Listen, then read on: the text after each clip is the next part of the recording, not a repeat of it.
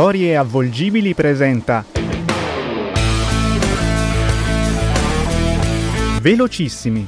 Diego Alverà racconta i miti della velocità.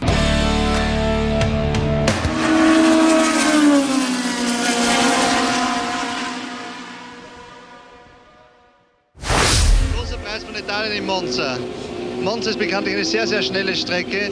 Das Windschattenfahren ist der wichtigste Punkt überhaupt. Das heißt, dass die meisten Autos ohne Flügeln fahren werden, denn die Kurvengeschwindigkeit ist nicht so wichtig wie eben die Geschwindigkeit auf der Geraden.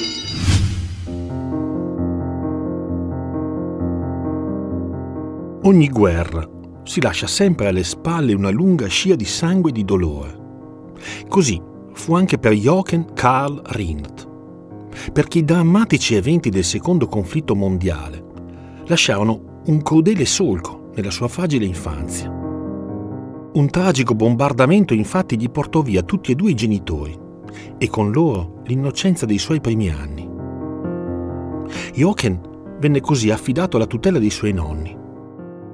Fu lì, a Graz, nella vicina Austria, alle pendici di montagne innevate, che si innamorò follemente della velocità. La vertigine di quelle ripide pendenze, i raggi secchi dei tornanti, diventarono rapidamente un richiamo irresistibile. Ma prima ancora di ruote e di gomme ci fu lo sci. La sua era una passione autentica e viscerale. Nel giro di pochi anni Jochen partecipa a tutte le gare del circondario, vincendone buona parte. Per i tecnici è ben più di una promessa, ma due gravissime cadute gli impediscono di proseguire oltre. Così, alla soglia della maggiore età, Jochen è costretto a smettere di sfidare la sorte dai pendii delle piste innevate. Deve trovare un'alternativa. Ed è allora che scopre la moto, le auto e i motori.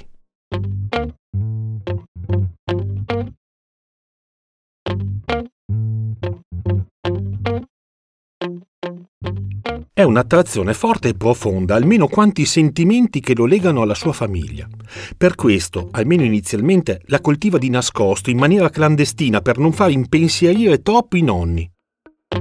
Sarà però solo questione di mesi, perché quel richiamo è troppo intenso da poter essere nascosto. La lontananza gli darà una mano. Sarà infatti una breve vacanza studio in Inghilterra a cambiargli del tutto la vita. Anziché dedicarsi alla conoscenza dell'inglese, Jochen prende le prime lezioni di guida sportiva e impara a correre su un tracciato di gara. È un'illuminazione, una conferma. Nonostante la giovane età non gli consenta ancora di prendere la patente, Jochen comprende che cosa vuole fare della sua vita. Lui vuole diventare un pilota. Così, non appena le tali circostanze glielo permettono, smobilita la piccola azienda di famiglia e con i soldi ricavati acquista una Simca Montclair, al volante della quale comincia a gareggiare nei rally. È il 1961 e le corse sono ancora un mondo a parte, pericoloso, romantico, pionieristico. Per gareggiare servono soldi, un buon mezzo e soprattutto buon fegato. Rindt possiede tutte e tre queste cose. Jochen ha uno stile di guida spettacolare, aggressivo, esuberante. Affronta le curve come se volesse correggerne il raggio, traversando la vettura e lavorando con il volante nel tentativo di recuperare la trazione. È quel suo modo di pilotare a guadagnargli le attenzioni ammirate di pubblico e stampa. Rindt è un pilota appassionato, veloce, determinato che ha un unico grave problema non tollera infatti quella moderna diavoleria del casco integrale. Proprio non la sopporta, perché gli fa venire il mal d'auto, soprattutto sui tracciati tortuosi e complessi. Preferisce di gran lunga quello aperto, anche perché adora sentire l'aria che gli sferza le guance. È quella stilettata a ricordargli che è vivo, è quella carezza a rammentargli che sta sfidando il limite.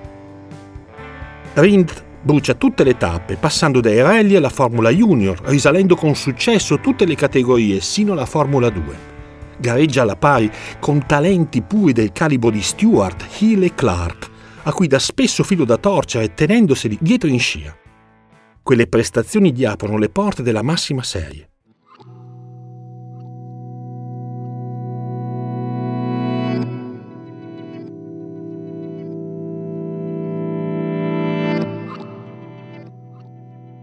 Gli esordi però non sono affatto semplici.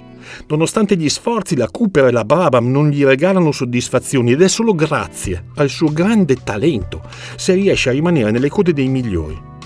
Ma il successo, però, è dietro l'angolo.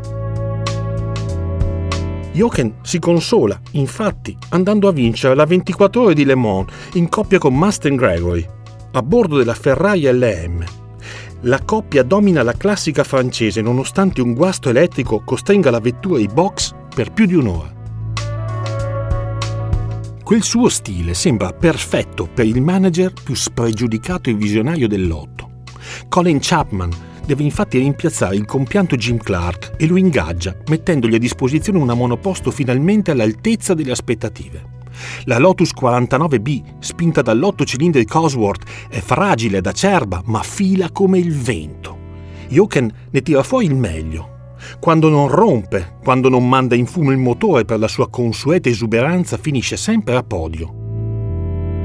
La stagione 1969 termina in un crescendo di risultati ed è ormai chiaro a tutti che se Colin non commetterà pasticci con la nuova vettura, il binomio Lotus-Rindt sarà il più autorevole candidato a dominare la stagione successiva.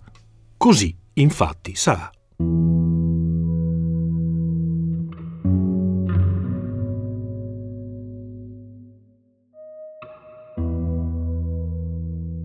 La 72C è un progetto estremo. Chapman disegna infatti una vettura avveniristica, dalla scocca cuneo alle barre di torsione sino ad un nuovo ed efficiente impianto frenante. Dopo un inizio incerto, da Monte Carlo, Rindt e la Lotus primeggiano su tutte le monoposto avversarie, mostrando una palese superiorità. Jochen e la sua guida estrema si aggiudicano 5 delle 7 gare in calendario, ipotecando così il titolo irridato. Ma poi arriva Monza, il circuito più difficile e crudele. Il Tempio della Velocità rappresenta una sfida irresistibile. Il tracciato Brianzola è un perfetto teatro dove misurare talento e attitudini e Jochen non si tira mai indietro. Lui non conosce mezze misure, non si limita mai a tenere a bada gli avversari. Quando si accomoda nello stretto abitacolo della sua Lotus, cerca solo il limite.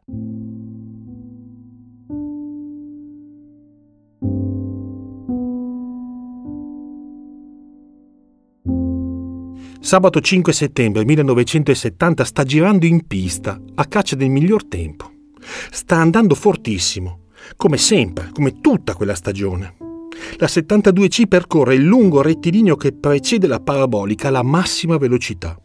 La monoposto procede rimanendo sulla parte destra della carreggiata, ma poi all'improvviso scarta violentemente di lato puntando il muso verso il guardrail. Un atroce e beffardo destino vuole che la monoposto scelga l'angolo più tragico e folle, infilando in piena velocità l'anteriore sinistra in una buca. La rotazione innescata dalla brutale decelerazione è devastante. La Lotus perde l'avantreno e inizia una serie di violente piroette finendo la propria corsa nella ghiaia. Rindt viene estratto dai resti dell'abitacolo in condizioni disperate. Il suo cuore smette di battere solo qualche minuto più tardi sull'ambulanza che lo trasporta in ospedale. Per la prima volta il titolo di campione del mondo viene assegnato postumo alla memoria. Nelle ultime gare della stagione il suo compagno di squadra, Emerson Fittipaldi, resisterà infatti ai furiosi attacchi di Jackie Hicks, impedendogli di recuperare i punti necessari per superare il compagno scomparso. Nonostante quel tragico epilogo, Rindt vincerà il titolo, entrando così nella storia e nell'albo d'oro dei migliori di sempre.